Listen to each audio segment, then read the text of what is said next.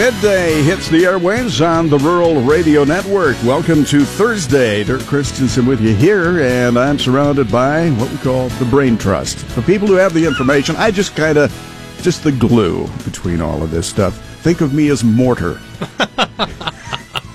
I was going to say Gorilla Glue, considering who's all sitting here. So, Now, are you the stronger grade of Gorilla Glue or the The cheap regular? stuff. well, I'm. Uh, let's put it this way. You remember the commercial with the guy in the hard hat stuck to the uh, iron bar up Right. there, right? That's Yeah. me. I always wondered how he didn't fall down. Yeah. I mean, holding on just that. Yeah. You think it, his head would just pop off? You'd think. Anyway, well, listen to that. We've got a familiar voice in through the station with us today. Susan Littlefield is here. Yeah, I, t- I put some wind sails on my vehicle and, and flew this way. nice job. Yeah. Big news yesterday. You covered that uh, big event, big news at Greater Omaha Packing. It was absolutely amazing to be there and see the excitement of everybody that was there, from the employees, uh, from the folks that were packing the meat to all the way up to the president. As they talked about, they are the first company in all of the U.S. to be able to ship beef to China. Out of the three that have been approved, two of them are Greater Omaha Packing. So we're going to catch up with the president. That's going to come up at uh, 1245, and we'll find out more about the ins and outs of what's been done and how the reaction has come from chefs and other countries calling wanting some of the meat that Greater Omaha does as well. So it's good news not only for Omaha, but really good news for all of Nebraska. We're going to catch up with Dean Hefta as well at uh, 1219. Then Joe's got a conversation with Tamara Jackson Ziems as she talks about bacterial leaf streak. If that doesn't sound intriguing, I'm I'm shaking in my boots. you'll just have to wait till 117 to find out. Yeah, okay. All right. I'll do that. Is that it? That is it. All right, thanks very much. And uh, we'll move on over to sports then, Jason. And uh, a notable player not making the U.S. Open. huh? Yeah, Phil Mickelson is not there for the first time since 1993. He has a good reason.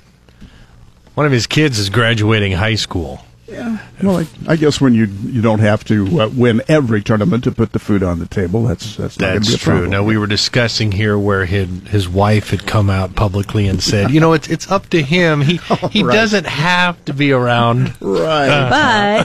But yeah. No, I think that's laudable. And more more sports figures should do that. They should. Yep. Family should come first. Yep. He's he's played in a bunch of U.S. Opens, and uh, you know he, he did the right thing. there. Absolutely. So we'll touch on that. Also, the Warriors will be and their fans will be celebrating uh, later on today their NBA championship and the Nebraska High School Finals Rodeos getting started in Hastings today. That's always a big event that will run at the Adams County Fairground, and then that will conclude on Saturday. All right. We'll look forward to all of that. And over at the business desk, we have Bob Brogan. U.S. stocks are falling today, following lower international markets. Um, also, uh, U.S. home builder sentiment has edged a little bit, uh, a little bit lower in June. Home builders feeling slightly less optimistic.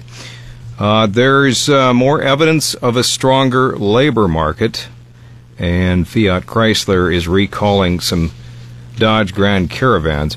Another uh, issue out there Nike is going to slash 1,400 jobs and cut sneaker styles in shakeup. So I'm just wondering what they're working on. Where Uh, are those jobs for Nike? I don't know, but uh, they want to be more nimble on their feet, so to speak, in the business world and sell more shoes directly to customers online, which is a, a trend. Run faster, jump higher.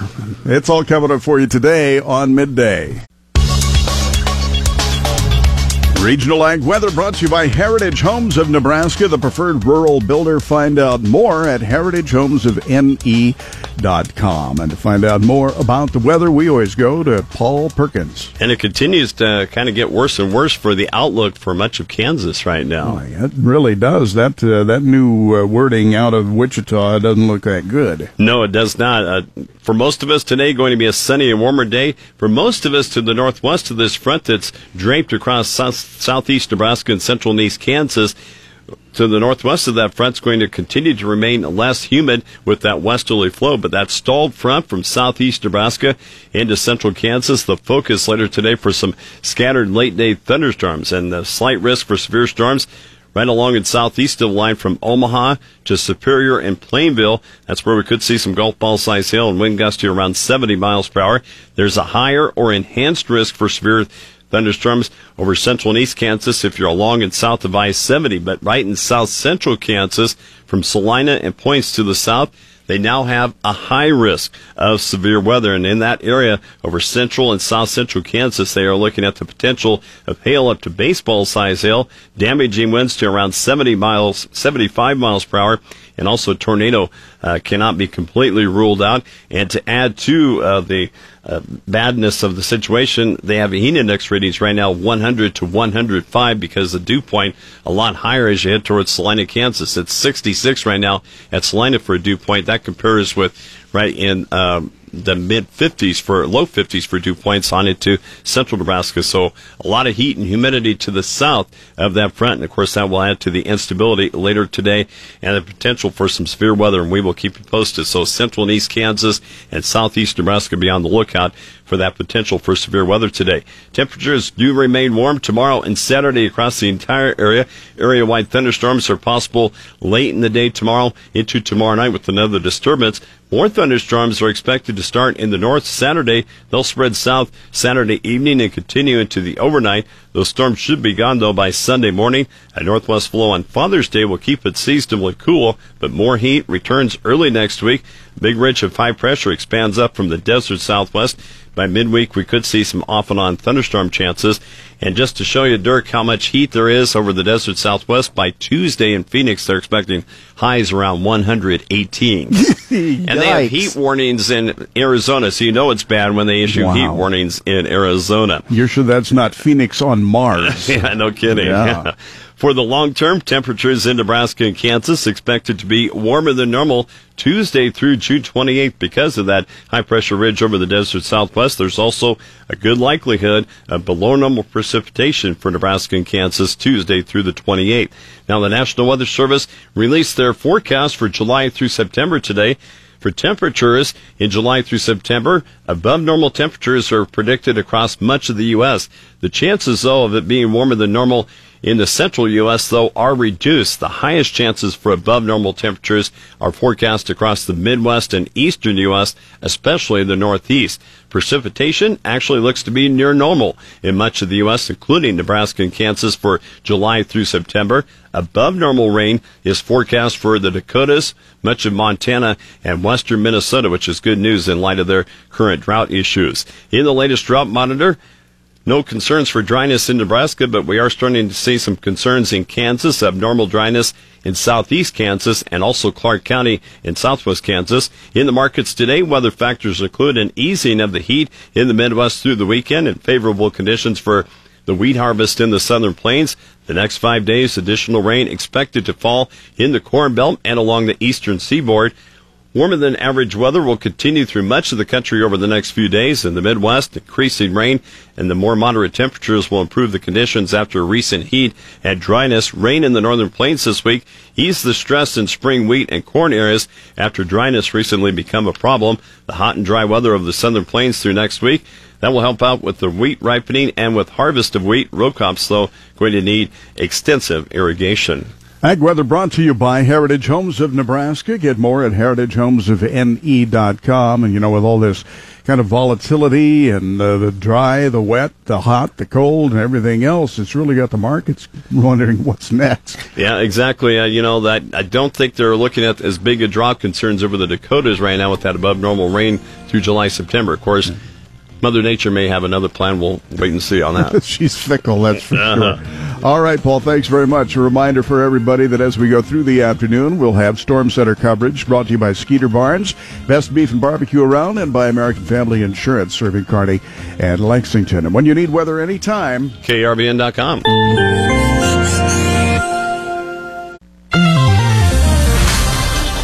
Good afternoon. As we take a look at the agricultural news, I'm Susan Littlefield on the Rural Radio Network. Well, there's a new battle going on now, and it involves proposed changes to nutrition labels for food. The Washington Post is reporting it says following sustained lobbying from the packaging, food supply, and beverage industry, the Food and Drug Administration announced that this week it inde- delays the launch of nutrition fact labels intended to help Americans eat more healthy. Now, the labels, once championed by former First Lady Michelle Obama, were poised to add a special line for added sugars and emphasize calorie content in large, bold text. They had been scheduled for rollout to July of 2018 with a one-year extension for those smaller manufacturers.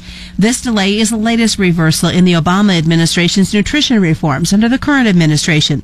On April 27th, the FDA also delayed rules that would have required calorie counts on restaurant menus.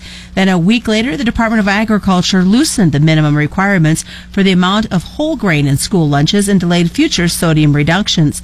Consumer groups are calling the Nutrition Facts delay an attack on public health. The largest groups in the food industry, meanwhile, are celebrating what they call a win for common sense regulations.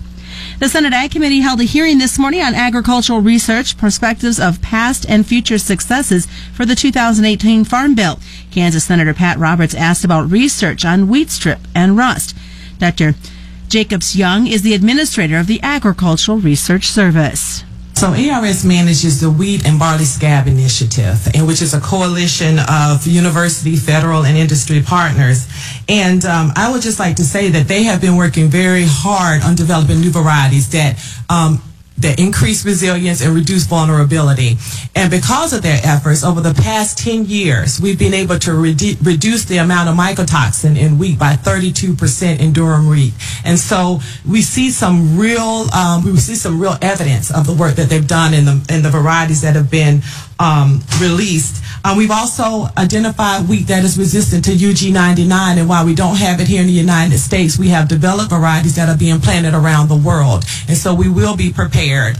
We have a diagnostic to determine the difference between UG99 rust and other rust pathogens pathogens, and of course our wheat quality laboratories, which we're very familiar with around the country that have been so instrumental to the wheat industry. So we're working very hard in releasing varieties that have increased tolerance or resistance to some of the diseases that we're being faced with. Now, Senator Roberts does continue to stress to his colleagues that they've got their work cut out when it comes to Farm Bill reauthorization. Support for the McGovern Dole and Food for Peace program were expressed by USDA Secretary Sonny Perdue in his appearance at the Senate Appropriations Subcommittee session, an apparent break with the Trump administration's fiscal 2018 budget that has proposed ending the McGovern Dole efforts significantly. He said he admitted certainly on research and development, on rural development, on crop insurance, and I think on this area where I think the budget can benefit for some guidance. Perdue said he signaled that he is asking for providing questions on the effectiveness of the administration in the program, something the budget document raised questions about in terms of why they opted to propose elimination of the funding for this effort. If I don't make you proud of what you do in the rural development over the next year, I'll be happy to have another undersecretary for rural development directed by the 2018 Farm Bill. A judge on Wednesday approved the sale of more than two dozen Marsh Supermarket LLC's stores located in Indiana and Ohio to affiliates of Kroger Company and Fresh Encounter Markets. It's selling for $24 million. More news at ruralradio.com. You are listening to the Rural Radio Network.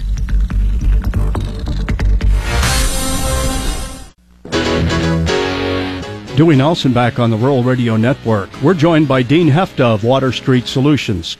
Well, in an interesting note, Dean is up at, the farm in northeast North Dakota in the Red River Valley region.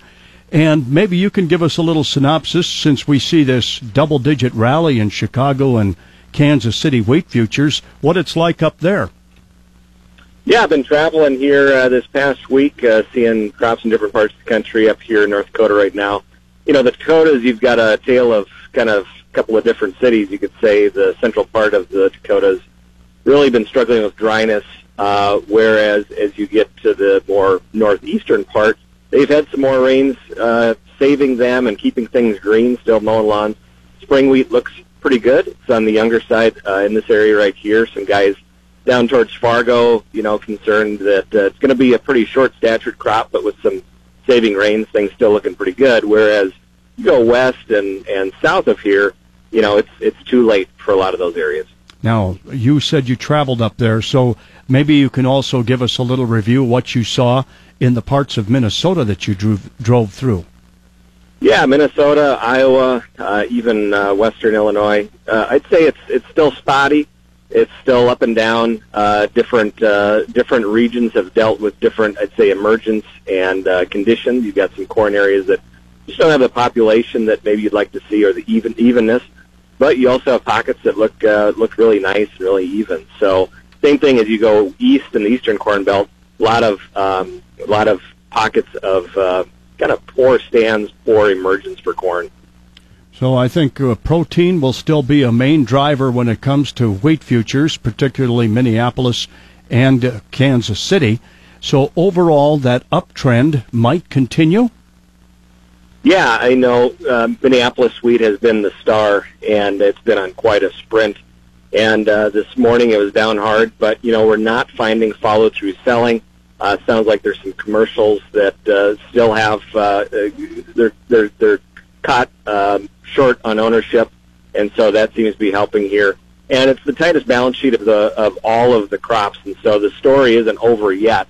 Uh, you know, we've got the the crop to finish and and to grow yet in front of us. Definitely, and we're going to be uh, always be observant of weather happenings now the next several weeks, including the soybean trade, which is going to be focused more into mid July when the crop is made. So again, upside potential. Are we going to see this in the corn, or are we going to stay in this stagnant 20 cent, 25 cent trading range that we've been in for seven months?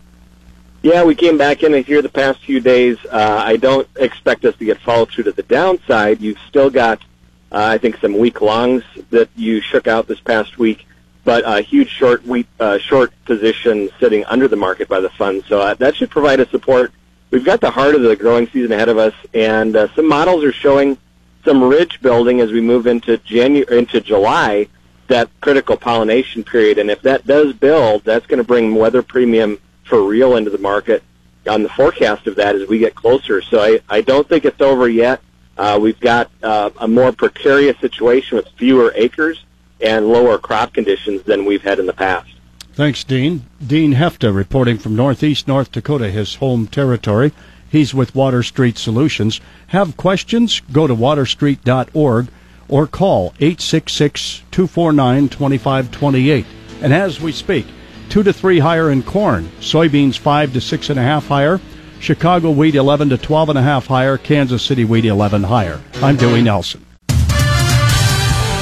You're listening to Midday on the Rural Radio Network, and it's time to check sports with Jason Jorgensen. Hey, thanks, Derek. Well, Rickie Fowler's making Erin Hills look like something other than a brutal U.S. Open course. Dustin Johnson, on the other hand, is making it look every bit as tough as advertised. Fowler made six birdies through his first 11 holes to take a lead of six under. Johnson had spent lots of time in the knee-high grass this morning. He hadn't made the turn yet, but was already nine shots behind the leader. And 20 years after he won his second U.S. Open, Ernie Els is getting in the mix. Big Easy played his front nine at 432 and at one point was just two shots behind Fowler. Els' highlight came on the par 3 ninth when he landed his tee shot about six feet from the cup and made birdie. The 47 year old South African has really struggled this year on the PGA. He hadn't finished better than 35th. Hastings is the site of the Nebraska High School Finals Rodeo. That event started up today. It will run through Saturday at the Adams County Fairgrounds. Three members of this year's Nebraska baseball team heard their names called yesterday during the Major League Baseball draft as juniors Jake Meyers, Luis Alvarado, and Scott Schreiber were all picked up. Meyers was the first to come off the board when the Houston Astros took him with the 16th pick in the 13th round, and two picks later, Alvarado was selected by Seattle. Schreiber was picked up in the 26th round by the Tampa Bay Rays. His brother Brad is in that organization as well. He plays for the Rays Double A, farm team. Well, in baseball, Red Sox ace Chris Sale goes for his eighth straight win and ninth of the season in the finale of that three-game series of Philadelphia. It would tie Sale with Houston's Dallas Keuchel, Kansas City's Jason Vargas, and the Dodgers' Clayton Kershaw for the major league lead in wins. Colorado rookie Jeff Hoffman will look for his fifth straight win when the Rockies host San Francisco in the opener of that seven-game homestand. And Matt Strahm makes his first career start in the opener of Kansas City's four-game series of the Angels. Left-hander has an ERA just over four in 20 appearances this year out of the Kansas City bullpen. And today is the day for Oakland as they are celebrating. They're holding a big parade at this time in a rally for the hometown Golden State Warriors, who won their second NBA championship in three years earlier this week. That is Look at Sports. Have a great day. Stay tuned. More midday is just ahead. You are listening to the Rural Radio Network.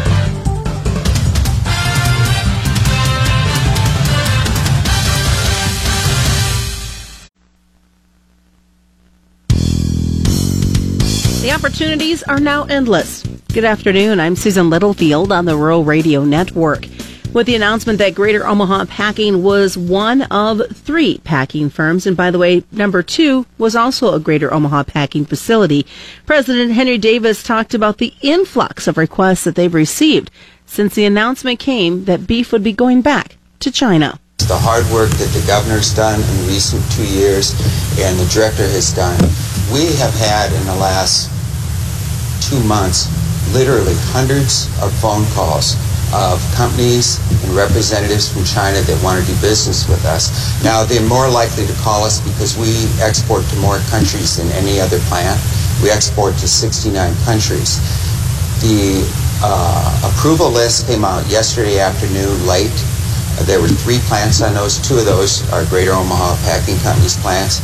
Since that time, we had over 20 calls. So the work that these two gentlemen have done for our state, for the agriculture segment of our economy, and for all of us at Greater Omaha has been uh, fantastic. And Davis said having a great team has allowed them to grow. We have the best team around. Angelo, Dan, Jerry Wiggs. Um, the fact that we sell to, prior to China, 68 countries, now 69. Uh, we're very used to uh, dealing with the regulations, with the export uh, specifications and criteria. Um, but we've been focused on this for a long time, as we do on everything here.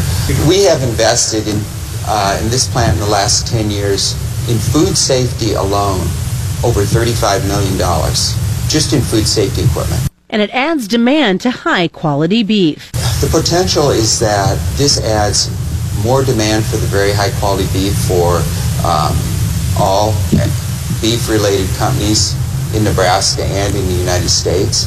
Um, for us, it, it adds, we're, we're, fortunate. Some companies, they have to deal with local economies, statewide economies. We're fortunate here at Greater Omaha that our markets are all over the world. So this adds another market for us to uh, sell our product into, and it adds to another group of customers that um, we can be dedicated to what they need, and they can be um, dedicated to buying U.S. beef. So those types of relationships are very helpful for any business. And once again, we feel fortunate that we have these types of relationships all over the world. We have uh, buyers of beef come to this plant on a regular basis. In the last three or four weeks, we've had chefs from the Four Seasons in Dubai. We've had chefs from uh, the Ritz was the Ritz Carlton down in the Caymans. We've had several chefs that come here on a regular basis. Um, same thing from many of the different countries that we export to. Japan, we have buyers here all the time. We're the largest provider of beef into the EU, and on uh, quarterly to biannual basis, their buyers come here to visit us to continue and solidify the positive relationship that we have with them. Davis stressed the importance of those that work behind the doors at the packing plant. Well, I appreciate you saying that because I'm going to repeat something that Angelo Fili, Executive Vice President of Greater Omaha, has stated over and over. We could not do this without absolutely every employee. No, no matter what area or division or section or line or what part of this huge business that we have here, which is over 1,150 employees, each person makes a very significant contribution. And as much as I do or anybody else, whether you're involved in sanitation or packaging or boxing or trimming or, or whatever the exercise is that you're involved in, every one of those people makes a difference because it, it takes, a, we we work in a zero tolerance industry. There's zero tolerance for food safety deviations here.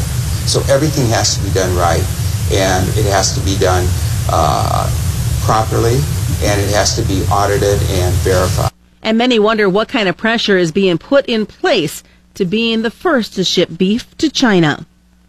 Well, the risk for Greater Omaha, we feel, is, uh, very small because prior to China, we already approved to sell to 68 other countries. And being able to meet their BEV, which is Beef Export Verification Programs, is each one of those is a task in its- itself. In other words, for each country, they have their own Department of Agriculture like we do. They set the standards that they will accept beef from anyone, any other country, and we're able to make to meet 69 of those other uh, set of directives and specifications. So for us, it's um, it didn't involve any any changes. Some of the things that we have to do, of course, all the labels are in English and Chinese. Each box is labeled, and each piece of meat is labeled in English and Chinese. Um, but as far as uh, the risk, it's um, I mean, it's a we have a lot of risks down here, and we manage them as best we can. And for us, we think the the uh, reward is well worth the risk. The conversation with Henry Davis, president of the Greater Omaha Packing. I'm Susan Littlefield on the Rural Radio Network. Again, this day we were quite a ways on all over the place as far as these cattle futures. Joe Teal at Great Plains Commodities is unavailable today. Now we saw the moderate to sharp pressure that redeveloped in live cattle futures at midday today, and of course the front month June contract slid the lowest. Two dollar loss, by the way. That offset the early market gains that moved into the complex. Meanwhile, moves in feeder cattle were both up and down, and we ended up near the highs of the day or on the higher end of the trading range. But the feeder cattle complex pretty much choppy trading as well. The initial buyer support that stepped into the lean hog trade evaporated, quickly eroded. Lean hog futures posted as much as $1.47 lower in the August contract. In the cash cattle market, the feedlot country was generally quiet today. 128 has been your live weight bed in Texas and Kansas. Kansas did sell 500 head at 128. Meanwhile, we go back uh, to yesterday where we had 5,900 sell in Kansas at 128, some up to 130. And in Nebraska, the same thing, 127 to 130, and some dress trade at 210.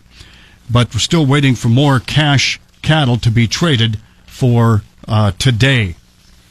As we look at those slaughter estimates for the first four days this week, cattle slaughter estimated at 467,000. That'd be a thousand more than last week and 24,000 more than the same period a year ago. Hog slaughter at 1,710,000, 44,000 less than last week, 5,000 more than one year ago. Dewey Nelson on the Rural Radio Network. Bacterial leaf streak already showing itself on some corn in parts of Nebraska. We're going to take some time and visit with Tamara Jackson Ziems, extension plant pathologist, University of Nebraska. And Tamara, we're catching you on the road, and you've had some chance to travel some spots around Nebraska the last few days. Tell us about uh, what you're seeing out there on your scouting venture so far. Well, you know, in in general, things are looking looking pretty good, and we're very very pleased about that. We did not see as many seedling diseases as I thought we all expected with the amount of rain we had early on. But we want to make sure people know that there there is some bacterial leaf streak starting to show up, and make sure they don't mistake that for something else. What do we need to scout for for this, and is it treatable at this stage? Well, unfortunately, we don't have research that's been favorable yet to uh, help us mitigate this disease and reduce its severity. Although we are continuing to test several different products, right now I can't really recommend a rescue treatment at the moment. And as far as looking for it, uh, this is important since it does look like some other diseases. I want to make sure people are out there looking for the right thing. And so this disease is one that causes narrow streaks between the veins and it usually starts on the lower leaves, at least early in the season. We'll see it start on those lower leaves. And the streaks can be short. They can, you know, be an inch or less long, or they can be very long and several inches and even the entire length of the leaf. And often when you hold those leaves up and you backlight them with the sun, it might even look a little bit yellow. What's uh, what's been the major cause of this, and, and has it been the, some of the growing conditions we've seen? Has it been brought up with the southern wind? What what's your thoughts? The bacteria that cause bacterial leaf streak unfortunately overwinters very well and so it's likely that in fields where people have seen it in the past, they're more likely to see it again. And how severe it becomes and whether or not it impacts yield is, is going to deter- be determined by the susceptibility of the hybrid and the weather conditions that you mentioned. And so we know now and suspected all along that weather conditions are probably going to help promote disease development. And so in some greenhouse testing over the winter, we know that extended periods of very high humidity promote more disease development. And so when we have those very uh, humid or wet, rainy days like we've had in the last few weeks, off and on, we know that that does promote disease, but it turns out that it doesn't always need, have to have that, but certainly wet conditions are going to favor it. Kind of a, a, similar situation that we had with Goss's? You know, it, in many ways it is similar, but there is one big difference that I want to make sure everybody understands. And as we learn more about this disease, and it, is pretty new to us, and we're working fast and hard trying to learn more, you know, Goss's wilt and the bacteria causing it takes advantage of wounds to get into and infect the plants. And so often we would see Goss's wilt after a hail event or a high wind or sandblasting and whatnot. Well, this disease does not need wounds, and in fact, it takes advantage of natural openings in the leaves, we believe, to get in. And although the Goss's wilt pathogen can do that too, it doesn't seem to be nearly as effective as what we're observing with this xanthomonas pathogen that causes bacterial leaf streaks. That is Tamara Jackson Ziems, plant pathologist with the University of Nebraska. To learn more about bacterial leaf streak on corn, you can go to cropwatch.unl.edu and see that column when it hits Friday afternoon from the university. For the Rural Radio Network, I'm Joe Gangwish.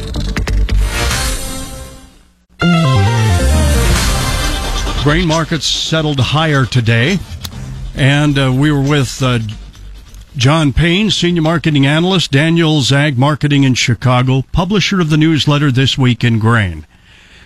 John, let's visit with you first about the wheat market, since the volatility now starts uh, to show its face in the in the next week or two. Yeah, just as harvest arrives. So a lot of folks, I'd say, getting a gift here, but the market has certainly helped them out who are waiting to sell it as soon as they harvest.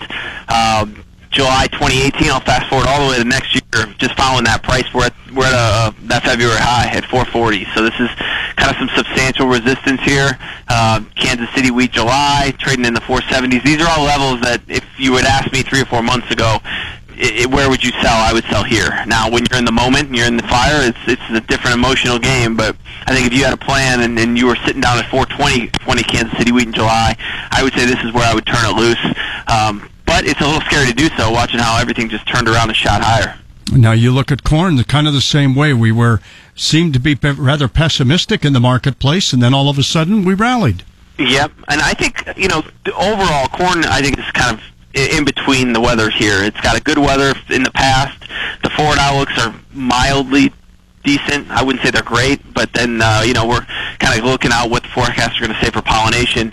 To me, the market today screams just short covering across the board, mm-hmm. covering of all sorts of positions. So if we start over in the livestock markets, you had those markets that have performed very well over the last six months, three months, um, and a market like cotton as well that have performed just substantially well since the beginning of the year. That has given back almost all its gains for the beginning of the year now.